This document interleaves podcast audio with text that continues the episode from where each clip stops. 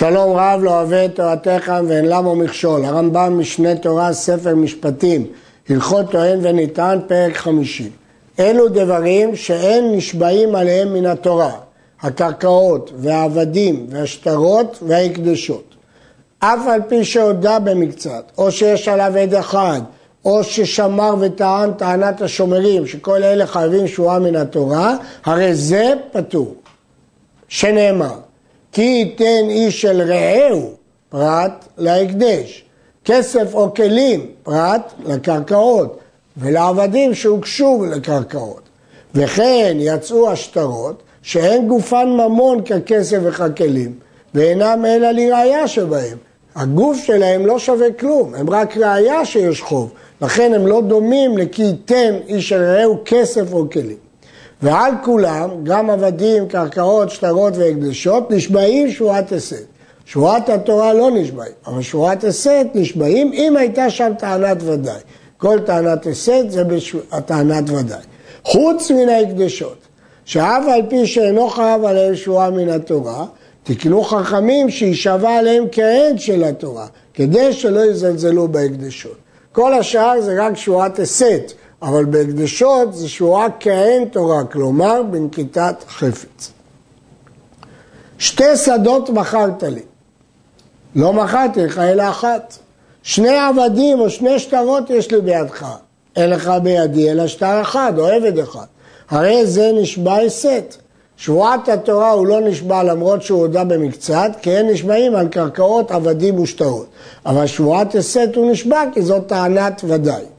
וכן אם טען ואמר חצר זה או עבד זה או שטר זה שיש בידך שלי הוא, ואתה מכרתו לי, והנטען אומר לא היו דברים לעולם. בין שהביא הטוען עד אחד, בין שלא הביא, הרי זה נשבע הסת ונפטר. גם אם הוא יביא עד אחד, שבדרך כלל משביע מהתורה, כיוון שכאן הנידון על קרקע או על עבד על השטר, לא נשבעים, רק הסת. וכן החופר בשדה חברו בורות שכינו מערות והפסידה, והרי הוא חייב לשלם. בין שטענו שחפר והוא אומר לו חפרתי, או שטענו שחפר שתי מערות והוא אומר לו חפרתי אלא אחת, או שהיה שם עד אחד שחפר והוא אומר לו חפרתי כלום, הרי זה נשבע הסת על הכל. מדוע? כי זה קרקעות ואין נשבעים על הקרקעות. הרעב"ד חולק על זה ואומר, מה הוא תובע פה? הוא אומר חפרת לי שתי מערות, אז מה הוא מבקש? כסף, פיצוי כספי. מה אכפת לי שהכסף הזה נובע מזה שהוא חפר לו את הקרקע? ולכן באמת הרעב"ד מפרש שזה רק אם הוא תבע אדמה למלות את הבור, אבל אם הוא תבע פיצוי זה לא נקרא תביעת קרקע. המגיד משנה שואל מה ההבדל? גם כשהוא תובע אדמה למלות, גם זה לא תביעה של קרקעות. ואכן, הגמרא שואלת בבבא מציעא, למה צריך פסוק למעט קרקעות משבועה? הרי כל קרקע זה הלך, ולמדנו כבר שהלך פטור משבועת מודה במקצת. והגמרא משיבה שכשחפר בה בורות שכרין ומערות. אז הרמב"ם למד מכאן שחפר בורות שכרין ומערות, זה לא נקרא נשבעים על הקרקעות. אומר, זה לא נקרא הלך, ועדיין זה נקרא נשבעים על הקרקעות. אז הרמב"ם מבין שהטענה על החפירה, הוא טוען חפרת, הוא אומר לא חפרתי, זה לא הלך, אבל אין נשבעים על הקרקעות, מכאן המקור שלו. אבל אפשר לפרש את הגמרא בדרך אחרת, כמו רש"י, שהוא טוען אותו שתי שדות, והוא מודה לו שדה אחת, אז לכן לא נשבעים, כי זה קרקעות. למה זה לא הלך? כי היא חפורה, הוא חפר בה בינתיים. כיוון שהיא חפורה, זה לא הלך. אבל גם זה לא פשוט, כי הרי הוא תובע אותו גם את הקרקע וגם את מילוי הבורות. אז אם מילוי הבורות זה כסף, יש לנו כלל, שאם התביעה היא על מטלטלין, אז אגב המטלטלין היה צריך להשביע גם על הקרקעות, ולכן פירוש הרמב"ם טוב יותר. טענו כלים וקרקעות. הוא תובע גם כלים וגם קרקעות. בין שהודה בכל הכלים וחפר בכל הקרקעות, בין שהודה בכל הקרקעות וחפר בכל הכלים, בין שהודה במקצת הקרקעות וכפר במקצתן עם כל הכלים, בכל אלו נשבע הסת. מדוע?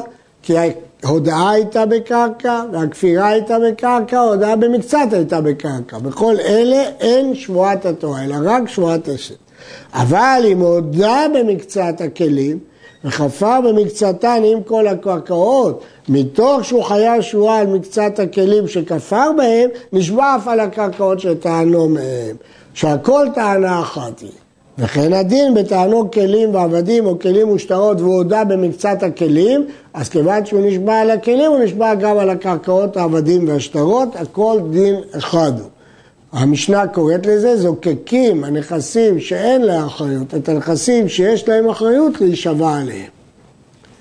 טענו ענבים העומדות להיבצר, ותביעה יבשה העומדת להיקצר, כבר הם לא זקוקים לקרקע, והודה במקצתן וחפר במקצתן, האם דינם כקרקע כי הם שתולות באדמה או כמטלטלים כי כבר הם לא יונקות מהקרקע, הרי זה נשבע עליהם כשאר המטלטלים, והוא שאינם צריכים לקרקע. כיוון שכבר עומדות להיבצר או להיקצר, הם לא צריכים יותר לנק מהקרקע, דינם כמטלטלים, שכל העומד להיבצר הוא כבצלור, לעניין כפירה והודיה. אבל אם היו צריכים לקרקע, הרי הם כקרקע לכל דבר, והם נשבעים אל העשת. אם הם כקרקע, הם כקרקע, אבל אם הם עומדים להיגדר, להיבצר, להיקצר, אז דינם כמטלטלים. הרמב"ם פסק בזה כרבי מאיר, זאת מחלוקת רבי מאיר וחכמים, והרמב"ם פסק או כרבי מאיר, או שהוא העמיד את מחלוקת רבי מאיר וחכמים בצריכים לקרקע, אבל בעינם צריכים לקרקע, בכל מקרה מודים שזה מטלטלים. אגב, באיכות סחירות, לא חילק הרמב"ם בין צריכים לקרקע, לא צריכים לעניין שומרים. והוא כתב, אפילו ענבים העומדות להיבצר עליהם כקרקע בדין השומרים. כולם מקשים סתירה, אבל הרמב"ם עצמו הבחין, שם הוא כתב בדין השומרים, ופה הוא כתב ליד כפירה והודיה, ובפירוש המשנה לרמב"ם, הרמב"ם בפירוש מחלק בין שני הדברים, שבהלכות שומרים דינם כקרקע, כי כשאדם שומר, הוא שומר על זה עם הקרקע, אבל בהלכות אה, כפירה והודיה זה נחשב מטלטלים.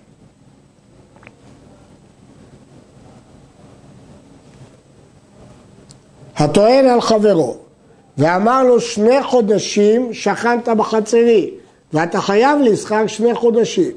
והוא אומר לו שכנתי אלא חודש אחד, הרי זה מודה במקצת, ואם היה שכר החודש שכפר בו שתי כסף נשבע. למה? למה זה לא קרקעות? שאין הטענה בגוף הקרקע, אלא בשכרה שהוא מטלטלין. מה הוא מבקש? שכר דירה, הוא לא מבקש את האדמה. אז התביעה היא על המגורים, דהיינו על השכר דירה של המגורים. זה מטלטלין, זה לא נחשב קרקע.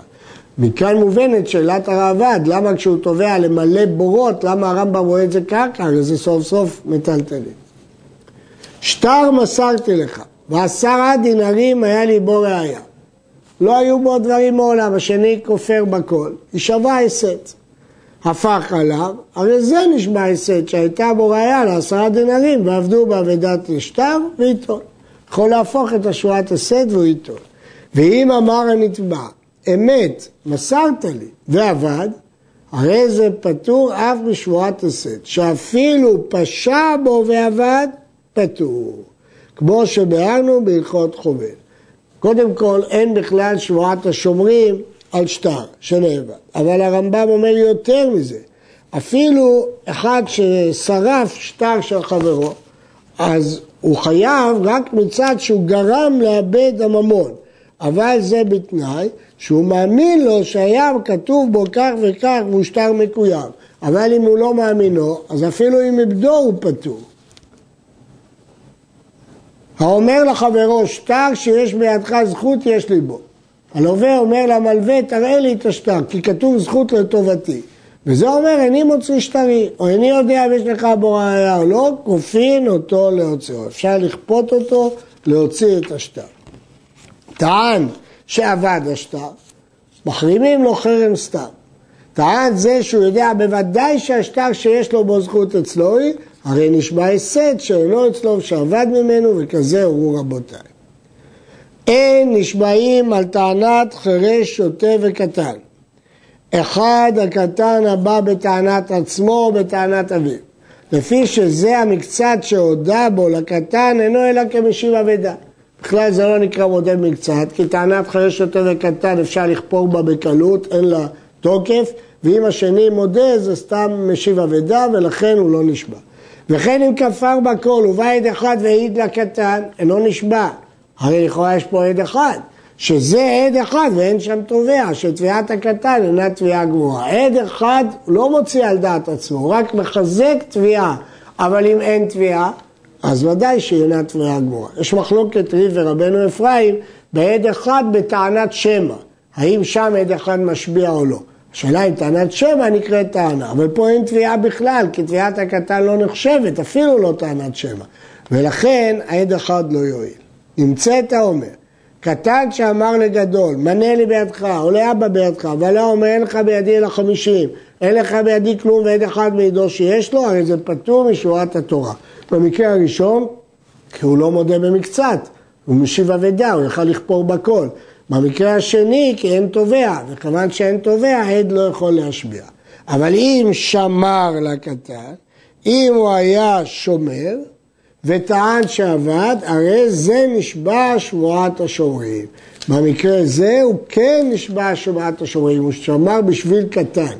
לפי שאינו נשבע מחמת טענה, לא צריך טענה של הקטן, כל מפקיד לא יודע מה קרה לפיקדון, ובכל זאת השומר נשבע. וכן אם הודע שהשותף לקטן או אפוטרופוס עליו, יעמידו בדין אפוטרופוס עליו, וישבע השותף וכיוצא בו טענת שמע. בשותפים והאפוטרופסית שיש תמיד שבועת שמע שהוא לא נטל ממנו, אז גם כאן הוא יישבע על הקטן, כי השבועה לא נובעת מחמת טענה, אף אחד לא יודע. גם בשומרים הוא לא יודע המפקיד, ולכן בשני המקרים האלה נשבעים על טענת קטן.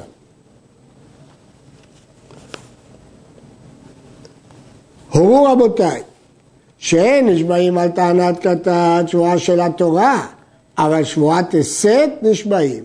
מה שאמרנו שלא נשבעים לקטן זה דווקא בשבועת התורה, אבל שבועת הסת נשבעים. ואפילו הקטן שאינו חריף לעניין משא ומתן, נשבעים הסת על טענתו, שלא יהיה זה נוטל ממונו של זה כשהוא קטן וילך לו בחינם, בלי שבועת הסת לפחות. ולזה דעתי נוטה ותיקון עולם הוא. התקנה הזאת היא תקנה טובה כדי שלא ירמו את הקטן. נמצאת על המד שהקטן שטען על הגדול, בית שהודע במקצת שכפר בכל, בית שהיה שווה את זה נשבע הסת ואינו יכול להפוך על הקטן, שאין משמעים את הקטן כלל, ואפילו חרם סתם אינו מקבל, לפי שלא יודע עונש השבועה, אין משמעות לשבועה ולחרם כשהוא לא יודע את העונש שלה, הוא לא מודע לעונש שלה.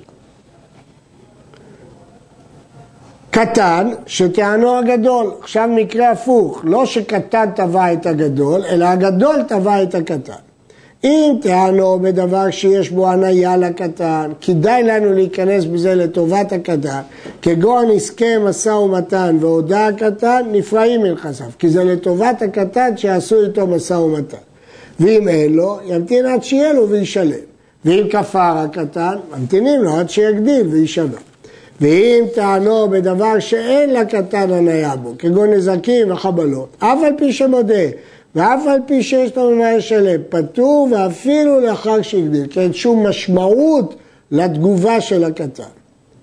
ואם היה תובע בין הנשבעים ונוטלים כגון עסקים וכיוצא בו, שיש בו הנאה לקטן, שיסתכל עסקים, אף אחד לא יסכים להיות פועל אצלו.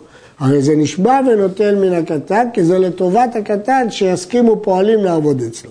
אבל חנווני שנשבע על פנקסו, שהוא אמר לו תן לאנשים האלה כסף, אינו נשבע ונותן מן הקטן, שאין לקטן בזה הניה, שחייב ליתן לפועליו, ונשבעים ונוטלים ממנו. הרי אם הוא ישלם לחנווני, הוא ישלם גם לפועלים, והוא הפסיד.